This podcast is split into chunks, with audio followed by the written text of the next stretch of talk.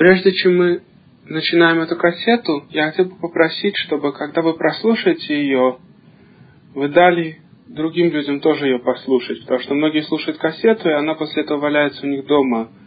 И так как каждая из этих кассет достается нам с большим трудом, то хотелось бы, чтобы много разных людей слушали каждую кассету. На этой кассете мы будем говорить о вещах очень глубоких. И кое-что из того, что сказано на этой кассете, э, мы уже рассказывали на некоторых других кассетах, а именно на кассетах, называемые «Книга Йоны», где мы рассказывали комментарии Вилинского Гаона по книге Йоны. И также на кассете Кабала, на кассетах про колдовство, первая и вторая части, а также на кассете «Вопросы и ответы», где задавался вопрос о наказаниях Всевышнего в этом мире и о том, как мы видим часто несправедливость, казалось бы, в отношению к отдельному человеку или к целому народу, и в том числе к нашему многострадальному народу в особенности, как, например, уничтожение евреев в Европе. Все эти кассеты имеют отношение к тому, о чем мы будем говорить на кассете сегодня, а именно о душе человека. В особенности, первая упомянутая кассета – комментарий Вильнинского Гаона к книге Йоны, а также кассета комментарий Вильнинского Гаона к книге Эстер. На обоих этих кассетах рассказывается, что хотя на простом уровне понимания в книге Йоны речь идет о пророке, который шел в город Нинве, нееврейский город, а, чтобы уговорить их раскаяться вернуться к Всевышнему, а в книге Эстер рассказывается про царицу Эстер, которую взял к себе король Хашвирош, и которой удалось предотвратить уничтожение евреев в Персии в те времена, а также по всему миру. Тем не менее, существует много уровней пониманий Торы и пониманий других книг Танаха, и там рассказывается, что на уровне подсказки Вильнинский Гаон объясняет, что эти две книги говорят о человеческой душе и о том, как она живет в этом мире, и после того, как тело умирает, она приходит перед Всевышним, и потом ее за ее грехи снова посылают в этот мир, это называется гилгуль, перекатывание души. Так же, как колесо крутится, так же постоянно перекатываются души людей из одного тела в другое, пока не исправят все, что им нужно исправить. И это очень глубокие концепции. Мы кое-что объяснили также на кассетах про колдовство, как я уже сказал, и рассказали о том, что душа состоит из разных частей. И кое-что из этого мы еще раз будем говорить на этой кассете. Сказано в книге Загара, что человек должен задать себе в этом мире четыре вопроса. Вкратце, они состоят в следующем. Первый, какое мы имеем отношение к Создателю мира, как Создатель мира управляет миром, до той степени, до которой это можно понять. Второй, что такое человеческая душа. Третий, что такое человеческое тело. И четвертый, что такое физический мир и духовные миры. Что такое мир? Лам. На святом языке, как мы уже говорили на нескольких кассетах, слово «мир» «аулам» означает скрытость. Аулам скрывает присутствие Всевышнего. До создания мира Всевышний наполнял своим присутствием все. Когда он создал мир, то появились э, духовные миры, каждый из них все дальше и дальше как бы от Всевышнего – в смысле, что он все больше и больше скрывает присутствие Всевышнего. И самый нижний из них – физический мир, где присутствие Всевышнего полностью скрыто. И единственный способ узнать о его существовании – это через доказательства, через непрямые доказательства. Невозможно Всевышнего увидеть в этом мире или почувствовать прямую. Кроме тех случаев пророчества, которые существовали в течение истории, когда пророк приближался к Всевышнему настолько, что мог получать открытый контакт. Но в, в обычной ситуации человек только через действие в этом мире может увидеть присутствие Всевышнего. И через то, как Всевышний управляет миром, и через глубину и мудрость создания может понять присутствие Всевышнего. И есть множество доказательств присутствия Всевышнего, то, что Всевышний действительно существует, мир не работает сам по себе. И мы уже говорили об этих доказательствах на множестве кассет, и существует множество семинаров, которые рассказывают об этих доказательствах. Те, кто в действительности хотят узнать правду и честно готовы, если у них были сомнения, тщательно посмотреть на предлагаемые доказательства. Я думаю, что любой скептик, который честно посмотрит на эти доказательства, будет убежден в их правильности. По крайней мере, известно, что множество математиков, физиков и других ученых, которые честно посмотрели на эти доказательства, после этого стали религиозными. Но дело сейчас не в этом, я не хочу в это вдаваться, и у нас же есть кассеты на эту тему, как вы можете, позвонив по телефону 718-382-7119, Э, и узнать про другие наши кассеты. Так вот так или иначе, Всевышний в этом мире скры, скрывает свое присутствие. И вообще, как мы уже говорили на другой кассете, по-моему, на кассете про колдовство и, возможно, также на кассете Каббала, мир, то есть пространство, э, время и душа, они очень похожи. Есть прямое соответствие между тем, как Всевышний создавал мир, время и душу. На самом деле в науке уже открыто очень много связей между временем и расстоянием. И часто используется э, картина времени как еще одно измерение. То есть мы живем в трех измерениях, плюс время как четвертое измерение. Конечно, наука душой не занимается, и поэтому э, про душу знают только те, кто получили правильную мудрость, хахмас хаэмес, мудрость правды, это мудрость кабалы. Мы уже говорили на кассете про кабалу, что это такое, почему кабала называется правильной мудростью. И вкратце можно сказать, что кабала это как душа Торы, так же как у человека снаружи тела, а внутри душа. На самом деле душа это множество уровней души, целый столб который упирается внизу в тело, и тело как ботинок души. Поэтому, кстати, Моше, когда а, Всевышний разговаривал с ним около горячего куста, он ему сказал, сними ботинки свои. И каббалисты объясняют, что имеется в виду, сними физическое свое, свое тело, и концентрируйся только на духовном, и тогда ты сможешь войти со мной в полный контакт. Поэтому сначала Моше увидел только ангела и огонь, и потом только, когда он сконцентрировался, он смог войти в полный контакт со Всевышним на том уровне, на котором никакой пророк до и после него уже не входил в контакт. Это отдельный разговор и не э, место ему на этой кассете. Так вот, так же как физическое тело скрывает за собой душу, так же точно э, Тора, которая была нам дана, скрывает за собой очень глубокие концепции духовной Торы, Кабалы, которые тоже Моше получил на горе Синай, и все пророки, и все наши мудрецы Талмуда ее очень хорошо знали, и которая гораздо глубже Торы. Но вся открытая Тора построена на Кабале, и все, что сказали наши мудрецы в Талмуде, в том числе, построено на принципах Кабалы. И они постоянно подсказывали секреты Кабалы, рассказывая о законах Торы. Весь Талмуд таким образом построен. Даже количество Сидрей Мишна. Есть шесть общих порядков Мишны. И, соответственно, Талмуд, Гемора, который объясняет Мишну, тоже построен по этим шести порядкам, соответствует шести определенным сферотам. Мы говорили о том, что такое сфера в кассете про Кабалу, и сейчас долго, опять же, выдаваться во все подробности, но в духовном разные качества Всевышнего, то, как Всевышний управляет миром называется сферот. Есть также парцуфим, и так же, как, скажем, человек, разговаривающий с разными людьми, как бы создает себе какой-то парцуф. Парцуф значит маска, образ.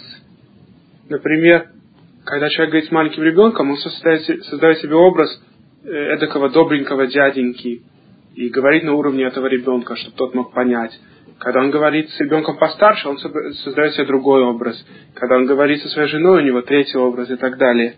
Всевышний, который бесконечно велик, создает все типа образов, с помощью которых он входит в контакт с людьми. Поэтому, например, говорится, что когда евреи вышли из Египта, они видели Всевышнего как молодого воина, который воюет против египтян, и который рассек для них море на части. А когда они стали на горе Сина, они видели Всевышнего как старца, э, полного доброты. Конечно, у Всевышнего нету никакой формы, он не похож ни на старца, ни на молодца, но с помощью этих форм он входит в контакт с людьми. И в то же время пророки, а люди, которые вышли из Египта, все поднялись на уровень пророчества, как говорится в Талмуде, пророки, когда видели какую-то форму, они сразу же знали, в, как часть пророчества, что эта форма не сам Всевышний, что это только скрывает за собой Всевышнего. Иногда они видели, как великий свет Всевышнего и так далее, но это все не сам Всевышний, а только то, что скрывает за собой Всевышнего. И они это сразу же понимали через пророчество. Поэтому говорится в Торе, чтобы не видели никакого образа на горе Синай. У самого Всевышнего, разумеется, никакого образа нету, и нам запрещено рисовать Всевышнего, и вообще рисовать Всевышнего было бы полностью неправильно, логически тоже, потому что у него нет образов. А те, кто это делает, соответственно, поклоняются идолам. Так или иначе, э, имена Всевышнего и все его качества связаны с этими сферот, то, как он управляет миром, разные качества его, разные его имена, э, вся Тора имена Всевышнего. И также в этом мире, и даже физические вещи тоже делятся и имеют корни сферот. И, конечно, у человека в человеческой душе, в человеческом теле есть разные органы и разные корни в сферот. И всего есть в общем 10 сферот. Но каждая из них делится на части, и части частей, и поэтому есть очень много разных комбинаций. И буквы еврейского алфавита тоже имеют корни в сферот. И есть э, буквы, которые пишутся, это только согласные, и буквы, которые читаются, это гласные. Как вы, наверное, знаете, в свитке Торы пишутся только согласные. А гласные, палочки и точки наверху и внизу, в Сефер Тора не пишутся. Но они дают жизнь согласным, и с помощью них читаются согласные. Есть также таамим, который придает вкус звуку Торы. То есть, когда Тору читают в синагоге, ее читают по определенным правилам. А, например, некоторые таамим звучат как а а а и есть другие таамим. Во всяком случае, это э, мелодии, которые дают, придают вкус звучанию э, чтения Торы. И все эти вещи имеют корни в сферот. Так вот, так или иначе, мы стали говорить, Талмуд весь построен на мудрости Кабалы, и даже количество э, праким, количество частей Талмуда, шесть супротив шести нижних сферот, кроме Малхут, и потом разделение самих праким, разделение каждого трактата, даже начало слов трактата, первые буквы этих слов, гематрия этих букв. Все эти вещи построены на Кабале и на подсказках о том, что происходит в духовных мирах. И мудрецы это скрыли очень тщательно, что человек, у которого нет ключей к комнате, эту комнату открыть не сможет. И может даже не пытаться. Но тот человек, у которого есть ключи, который знает общие принципы Кабалы, находит постоянно подсказки в Талмуде, в Мидрашах и в других словах наших мудрецов, и все они построены на Кабале. И, конечно, тем более письменные книги Торы, 24 книги Танаха, полностью построены на секретах Торы. Как говорил Вильнинский Гаон, человек вообще не понимает полностью пшат, простой смысл чего-либо, пока не поймет секрет, связанный с ним. Пока он не поймет сод, секрет, он не понимает пшат тоже. Потому что пшат, простой смысл любой части Торы, письменной или устной, микавен, он находится как раз в супротив сод, секрета как писал Винницкий Гаон. То есть пшат, простой смысл, это как бы проекция секрета. Если человек не понимает секрета Торы в этом месте, то он не поймет и пшат, простого смысла этого места Торы. Так вот, как мы сказали, основные четыре вопроса – это Всевышний, душа, тело и этот мир. И на этой кассете мы займемся только вопросом о душе – что такое душа человека, и в особенности вопросом Гилгула, так как мы уже обсуждали этот вопрос немножко на других кассетах, и это очень-очень глубокий вопрос перекатывания душ. Вопрос, на котором основано все, что происходит в отношении Хашгахи Всевышнего, о том, как Всевышний ведет себя с отдельным человеком и с целым миром. Вопрос, на который упирается вопрос о личности человека, кто такой сам человек, и множество других вопросов. И, конечно, заповеди Торы и множество из подсказок Талмуда говорят именно об этом вопросе. Как мы позже расскажем на этой кассете, в основном следующие части Талмуда в отношении секрета на уровне сот говорят о вопросе переселения душ и о вопросе наказания и награды души. Во-первых, все части Талмуда, которые говорят о человеке, который занял в долг, а, и он возвращает или не возвращает свой долг, у него есть или нет земли, каким именно образом можно заставить его платить, в каком месте он может выплатить, давал ли он залог на этот, за этот долг или не давал. Эти вопросы связаны с наградами и наказанием Всевышнего в этом мире. может быть, немножко подскажем на этот счет дальше на кассете. Также вопросы о человеке, который принес ущерб имуществу другого, или быку, или он зажег огонь, или он сделал яму на улице, и это принесло ущерб другому человеку, или животному другого человека, или имуществу другого человека. Все эти вопросы тоже связаны с наградой наказанием души и с устройством Ашгахи Всевышнего, то, как Всевышний ведет себя с миром, по отношению к душе человека. Всякие вопросы, связанные с э, детьми, сиротами, детьми, которые остались без отца, каким образом можно у них достать долг их отца, который задолжал, в зависимости от того, есть ли у них земля или нету. И все вопросы, связанные с этими темами, они все построены, в том числе на уровне СОД, на вопросах о том, как Всевышний забирает долг у человека за его грехи и выплачивает ему за его митцвы. И мы немножко про это подскажем, наверное, в этой кассете дальше, как я сказал. Но много я об этом говорить не хочу, потому что, во-первых, это связано с большими секретами, и вообще Кабалу нужно изучать только когда человек знает уже хорошо Талмуд, и он очень боится Всевышнего. А единственное, почему мы вообще здесь это открываем, как я позже поговорю на этой кассете, это чтобы открыть дверь совсем чуть-чуть, сделать маленькую щелку, чтобы человек увидел свет, который находится за этой дверью, и стал соблюдать заповеди полностью, и изучать Тору. И тогда он заслужит либо в этом мире, либо в будущем понимать секреты Торы. Как сказано в перке Авод, тот, кто занимается Торой лишма ради Всевышнего, ему открываются секреты Торы, и он любим Всевышним и далее. Как вы можете сами посмотреть в шестой главе трактата Авод, в первой Мишне.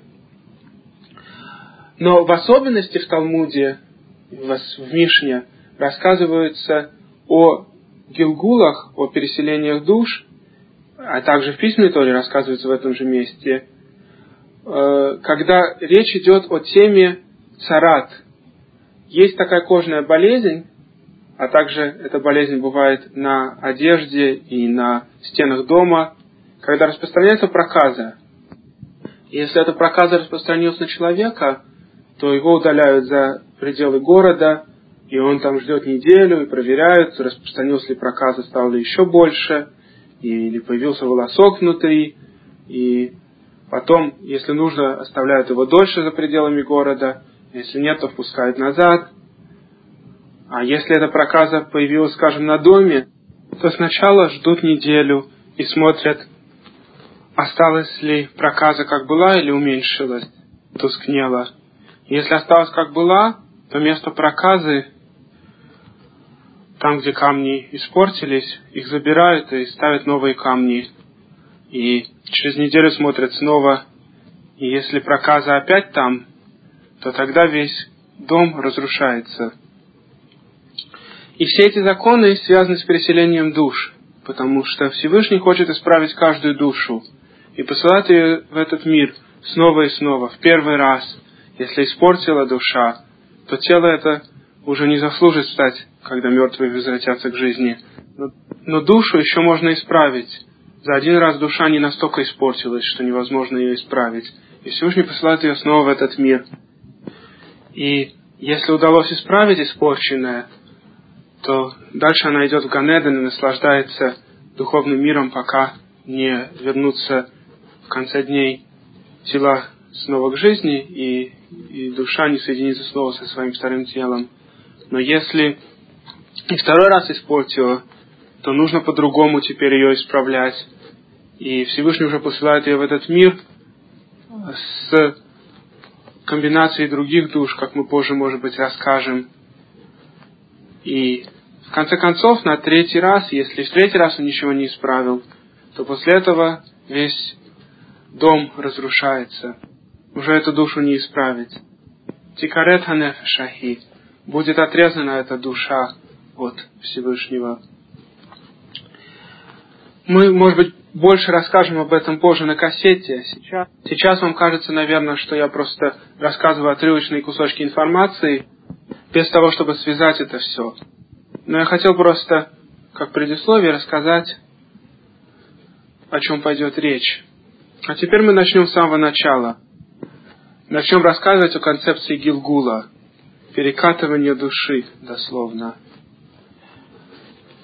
Во-первых, концепция Гилгула – это большой секрет управления Всевышнего миром и управления Всевышним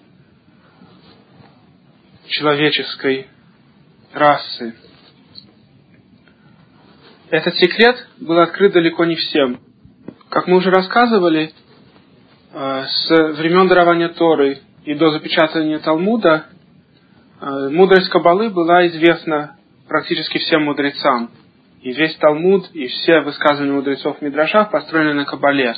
Но позже, когда Талмуд был запечатан, и наш народ уже был довольно-таки сильно рассеян по всему миру, то мудрецы хотели запечатать мудрость Кабалы таким образом, чтобы ее скрыть от недостойных. И поэтому среди мудрецов после этого не все знали Кабалу. Не потому, конечно, что все, кто не знали Кабалы, были недостойны, а потому что секреты Кабалы были таким образом запечатаны теперь, что только те, кто имеют ключи, могут открыть эти секреты. То есть те, кто имели традиции от своих раввинов о том, какие подсказки сказаны в Талмуде и в других местах по отношению к Кабале, те знали, как открыть секреты. Но те, кто не имели этих традиций, те этих секретов не знали. Как я сказал, это решение было принято, потому что мудрецы не хотели, чтобы все имели доступ к Кабале. Было два выбора. Либо открыть книги Кабалы так, чтобы любой человек мог их изучать, как, кстати, и происходит сегодня. И мы поговорим попозже, почему, казалось бы, сегодня а, возможность изучать Кабалы открыта гораздо больше, чем в старые времена. Но, по крайней мере, мудрецы Талмуда могли сделать то же самое, в принципе, и открыть Кабалу для всех – но тогда много плохих людей стали бы использовать свои знания. И могли они скрыть эти секреты, как, в общем, они и сделали. И тогда множество достойных людей в результате никогда в этом мире Кабалу не узнало. И в том числе множество мудрецов средних веков, где-то тысячи лет назад и ближе к нам до 500 лет назад, пока они стали печататься книги Зогара и другие каббалистические книги. За этот период времени, между 1500 лет назад, множество из величайших наших мудрецов не получили традиции кабалы от своих раввинов, и поэтому кабалы не знали или знали только частично. Но потом, постепенно, когда кабала стала печататься, и все больше и больше людей стали узнавать про нее, а это было очень тяжелое решение напечатать Зогар. Было принято мудрецами того поколения, потому что, опять же, опасность та же самая, что теперь любой человек мог бы изучать Кабалу, хотя для этого надо знать арамейский язык. А потом постепенно и люди, которые далеки от Всевышнего, получили доступ к Кабале, и хотя понять полностью они ее, конечно, не могут, потому что понять Кабалу можно только имея страх перед Всевышним, и чем больше человек боится Всевышнего и соблюдает его заповеди, тем в большей степени он может понять мудрость Кабалы. Мудрость Кабалы не подобна другим мудростям, которые можно теоретически узнать, имея хороший ум. Мудрость Каббалы зависит от страха перед Всевышним. Поэтому, конечно, те нерелигиозные люди или полурелигиозные, которые потом получили доступ к Каббале в последних нескольких поколениях, они не понимали эту кабалу, но тем не менее уже стали ее переводить на другие языки, стали печататься книги. И сегодня, как известно, существует множество книг, написанных даже неортодоксальными евреями по кабале. И из того, что они там пишут, понятно, что они ничего в кабале сами не понимают. Но доступ у них есть, язык изучать, изучать сегодня все могут. И поэтому они перевели то, что они думали, что поняли в Зугаре и в других книгах. И человек, который занимается по этим книгам, успеха никакого иметь не будет.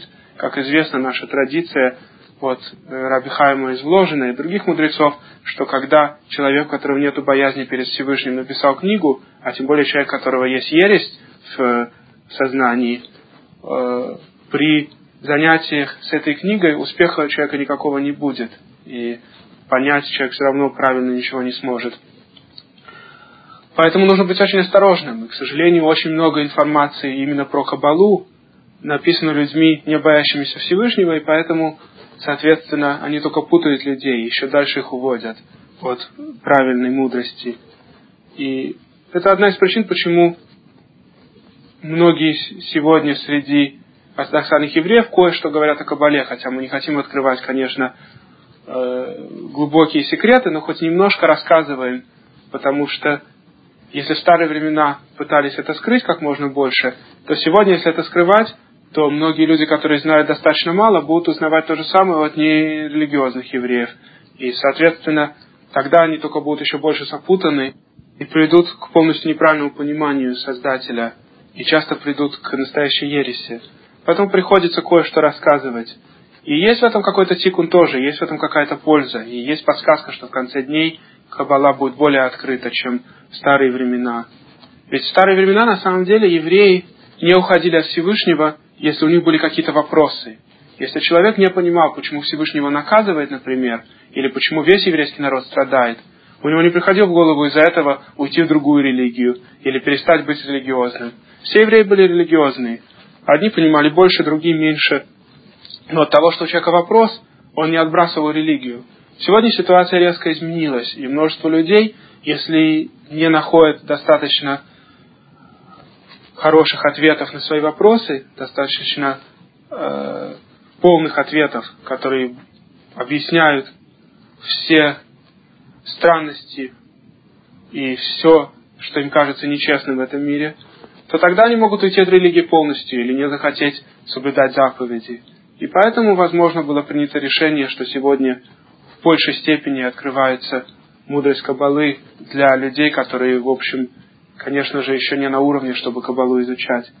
Но, как я сказал, я не беру на себя ответственность ни в коем случае открывать глубокие секреты, а только открою самое поверхностное понимание.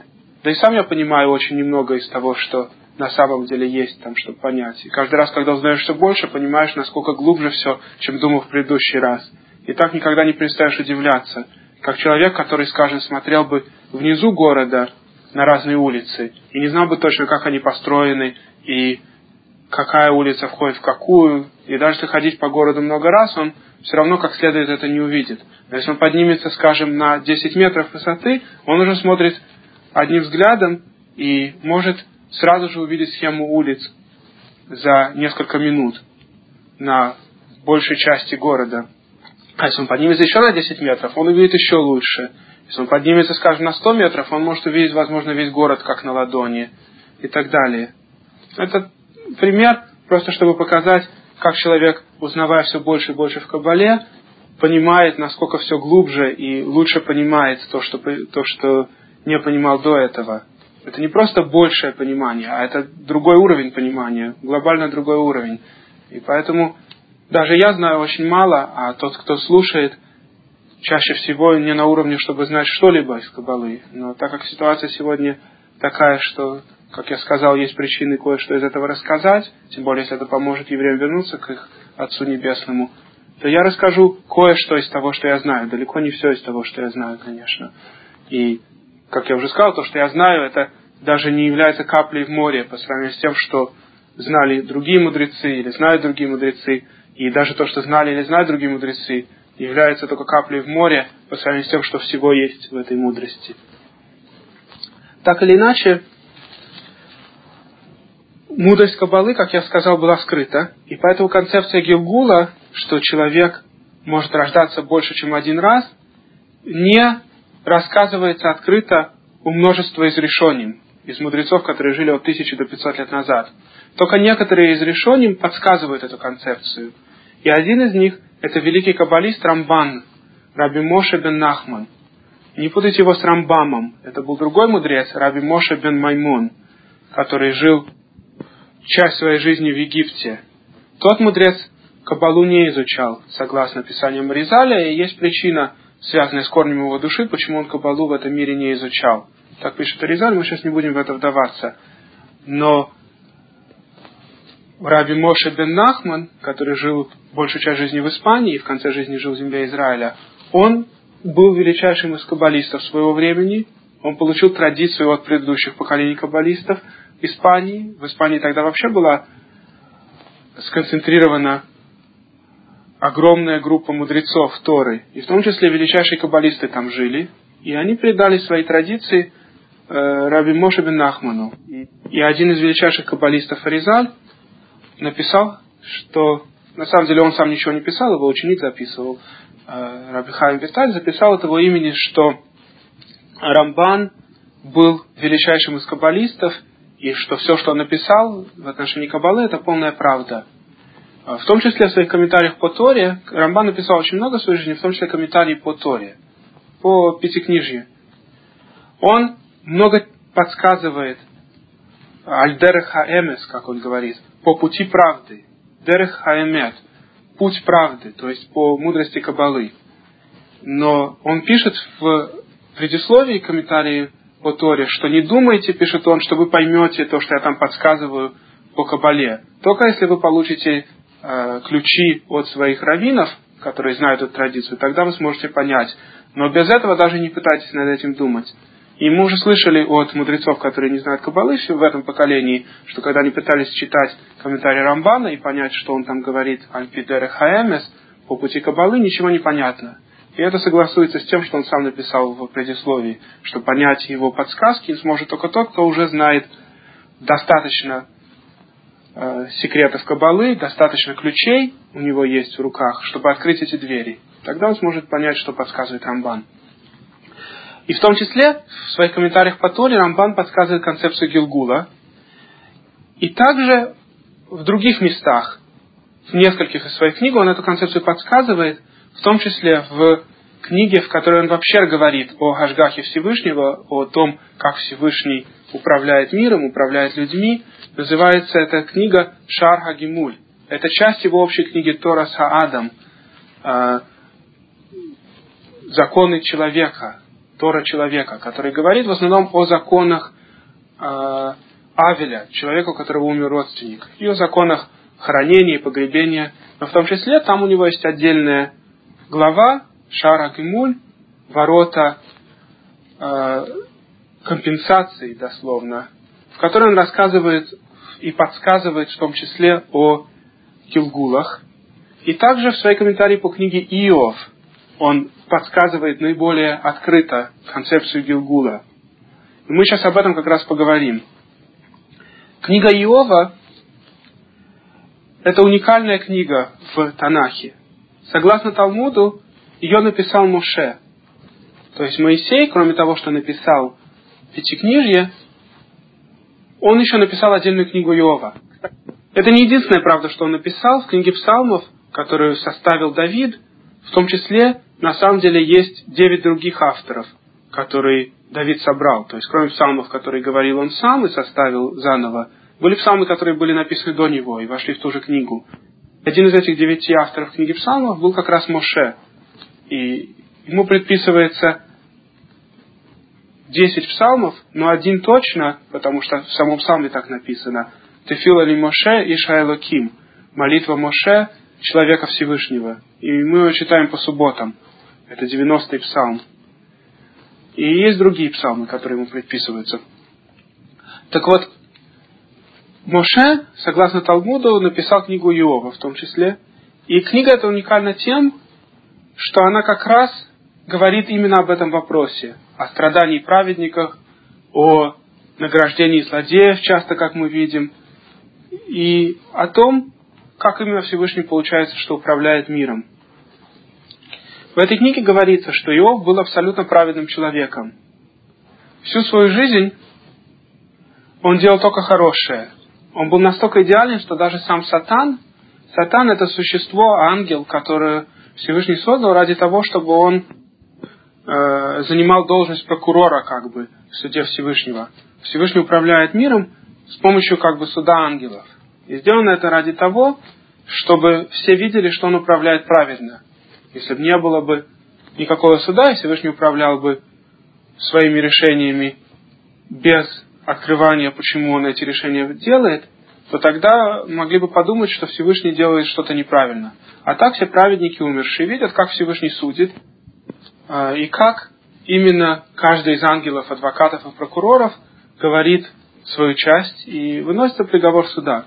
Так вот, Сатан и вся его армия связаны с тем, что приводит как бы перед Всевышним требование наказать виновного в этом мире. Также у сатана есть другая должность – уводить людей от Торы. Чтобы была свобода выбора, должно быть плохое в мире. То есть, что значит плохое? Плохое, которое нужно подавить и превратить в хорошее. Если бы человек рождался только с хорошим наклонением, ему бы только хотелось сделать хорошее натуральным образом, то он бы тогда автоматически, как робот, исполнял волю Всевышнего. И тогда бы и награда у него была бы автоматической, и, соответственно, он бы не получал такого же удовольствия от этой награды. Человек любит получать удовольствие только от того, что он заработал сам, как известно. Всем, кто получает, например, милостыню от других, это неприятно. А тем, кто заработал свой хлеб сам, это приятно. И поэтому Всевышний сделал в этом мире так, что соблюдать его заповеди непросто. И постоянно существует яцехара, дурное наклонение, которое посланник сатана, чтобы человека уводить от Торы. Когда дурному наклонению удается увести человека от Торы, то сатан приходит перед Всевышним и говорит, вот этот человек провинился, и пора его наказать. И если все условия соблюдены, то есть при решении суда учитывается много разных условий, и если принимается решение в действительности наказать этого человека, то сатану дается эта возможность. И вся его армия, ангелы, разрушители, Млах и Хавла, тоже связаны с разрушением и с наказаниями в этом мире. Сатан сам как бы глава целой структуры духовных объектов, ангелов, демонов и так далее, которые связаны с удалением человека от и с наказанием за это. Получается, что Сатан прикидывается нашим другом и советует нам уйти от Всевышнего и делать плохие вещи. А потом он же поворачивается нам затылком как бы и идет и против нас же говорит, э, ябедничает. Хотя Всевышний сам все видит, но так, как я уже сказал, Всевышний устроил, чтобы был приговор суда, и был ябеда, который сообщает свои претензии. И потом ему дается возможность нас наказать. Так вот, Иов был настолько праведный, что даже сам Сатан ничего не смог найти плохого. И когда Всевышний спросил Сатана про Иова, Сатан ничего не мог сказать, что Иов хотя бы в этом грешен или в другом грешен. И мы все понимаем, насколько это высокий уровень, потому что у всех у нас есть грехи. И про каждого человека что-то да можно найти. Может, этот человек очень праведный, но когда-то он э, кому-то невежливо отнесся, может быть. Или человек к нему пришел зачем-то, чтобы ему помогли, а он э, не помог в той степени, в которой мог. Или этот человек молился без концентрации, произносил благословение, не думая о Всевышнем. У каждого человека есть что-то плохое, что он делает иногда. У большинства людей есть очень много плохих вещей, которые они делают. Другое дело, что человек судится по всем его поступкам. Если у него есть много хороших поступков и немножко плохих поступков, то пока в этом мире он не уничтожается, и в будущем мире, получив некоторое наказание, он получает часть в будущем мире за хорошее, что он сделал. А иногда, если он страдает в этом мире, то те небольшие грехи, которые он сделал в этом мире, искупляются таким образом, и попав после смерти в Всевышнего, выясняется, что его грехи уже были искуплены, и тогда он сразу идет в Ганеден наслаждаться близостью к Всевышнего и духовными наслаждениями. Но о Иове нельзя сказать, что его можно было наказать даже за его маленькие грехи, потому что у него и маленьких грехов не было. Он все делал идеальным образом. И тогда Сатан сказал, что Иов боится Всевышнего только потому, что он настолько богат, и у него много детей, и жена, так как у него все хорошо идет, то поэтому он любит Всевышнего. Какую претензию предъявил Сатан Всевышнему? Кстати, в Талмуде говорится, что это было Рошашана, когда проверяются и судятся все люди, и в том числе судился Иов. Сатан ничего про него не мог сказать плохого, только сказал, что на самом деле единственная причина, почему Иов боится Всевышнего, это потому, что он настолько хорошо живет. Но, говорит Сатан Всевышнему, если ты дашь его наказать и собрать у него то, что у него есть, то он тебе прямо в лицо э, благословит, э, в кавычках, имеется в виду проклянет. Просто мы так не говорим по отношению к Всевышнему Хасвишалам, поэтому говорится как бы благословит. И Сатан как бы проявляет претензию, что Иов настолько станет плохим, если у него забрать все хорошее, что у него есть, что он прямо в лицо Всевышнего скажет так. Не, не просто, что он перестанет его бояться, но прямо в лицо ему его в кавычках благословит. И Всевышний говорит Сатану, хорошо, забери у него все, что у него есть, но его самого не трогай. И Сатан идет, и он э, забирает у него все, что у него есть, и он остается при своем и благословляет Всевышнего. Сатан опять приходит перед Всевышним, говорит, что в этот раз Иов тебя не, не, не благословил в кавычках, но если его наказать всякими, всякими болезнями и болячками, и на него упадут страдания, тогда уж он тебя точно в кавычках благословит. И Всевышний говорит, хорошо, можешь делать все, что хочешь с ним, только не убивай его. И Сатан идет и посылает Иову все, что он только может ему послать, все болячки и болезни, и Иов выходит, и с него прямо сыпется кожа от разных болячек, и он сидит в этой куче мусора, которая э, сыпается с его э, испорченной кожи, и все равно благословляет Всевышнего. Это начало книги Иова. После этого к Иову приходят его друзья, и они начинают его утешать и пытаться разобраться, почему Всевышний его так наказал. И вся книга Иова – это диалог между Иовом и его друзьями, а также в конце Всевышний сам открывается Иову, и так как его друзья и он сам были праведными людьми и пророками, то Всевышний открыл им, почему именно он наказывает Иова. И, в общем, 40 глав книги Иова, практически вся книга, это вот этот длинный разговор о Гашгахе Всевышнего, о том, как Всевышний ведет себя созданиями. И там очень много секретов, и Зогар, и другие каббалистические книги очень часто цитируют книгу Иова. Но нас сейчас интересует 33 глава этой книги. В этой главе четвертый друг Иова, Элиху бен Баркиэль Хабузи, начинает рассказывать ему, почему он считает, что на Иова попали эти страдания. И это та глава, где как раз подсказан Гилгуль. Это та глава, которая рассказывает о переселениях душ. И говорит Илиху бен Баркиэль, что он самый молодой из всех собравшихся, и поэтому он молчал все это время, пока другие из этих праведных друзей пытались объяснить Иову.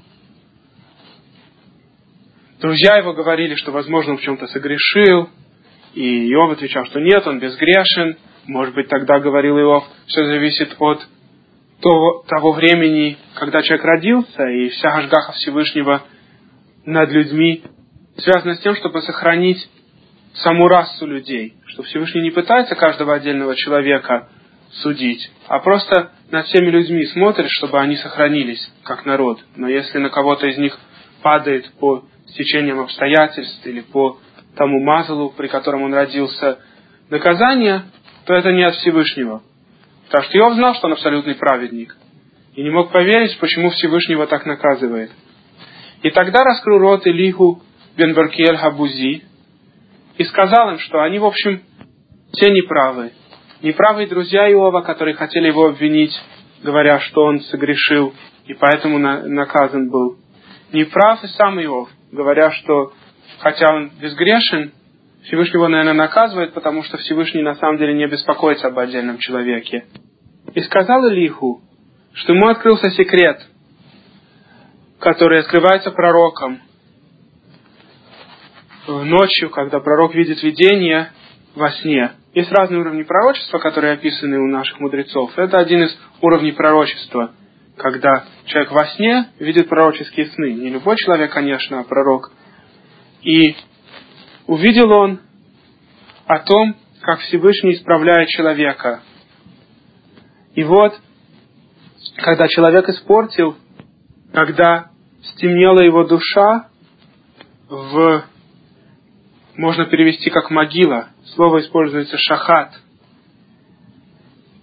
и его жизнь ушла, и мучается все его тело, его кости, известно, что после смерти тело тоже чувствует боль. Так Всевышний сделал.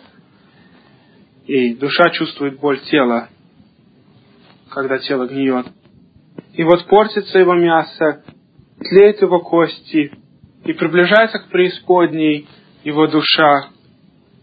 Если есть хоть один ангел, один из тысячи, который скажет про этого человека Всевышнему, что он заслуживает, чтобы пожалел его Всевышний, говоря, спаси его, чтобы не спускался он в преисподнюю, в шахат. Я нашел искупление. Исправляется его мясо заново молодым. Вернется он в дни своей молодости. Будет он молиться Всевышнему, вернется к нему. Я сейчас пытался перевести псуки середины 33 главы книги Иова. И я их перевел согласно комментариям, что здесь говорится о Гилгуле, что этот человек умер, и после смерти, когда нашелся ангел, который про него сказал что-то хорошее, даже один из тысячи, то его уже не спускают в ад, а заново реконструируют его тело, душа туда снова спускается, и человек живет новой жизнью. Пожалуйста, переверните кассету на другую сторону.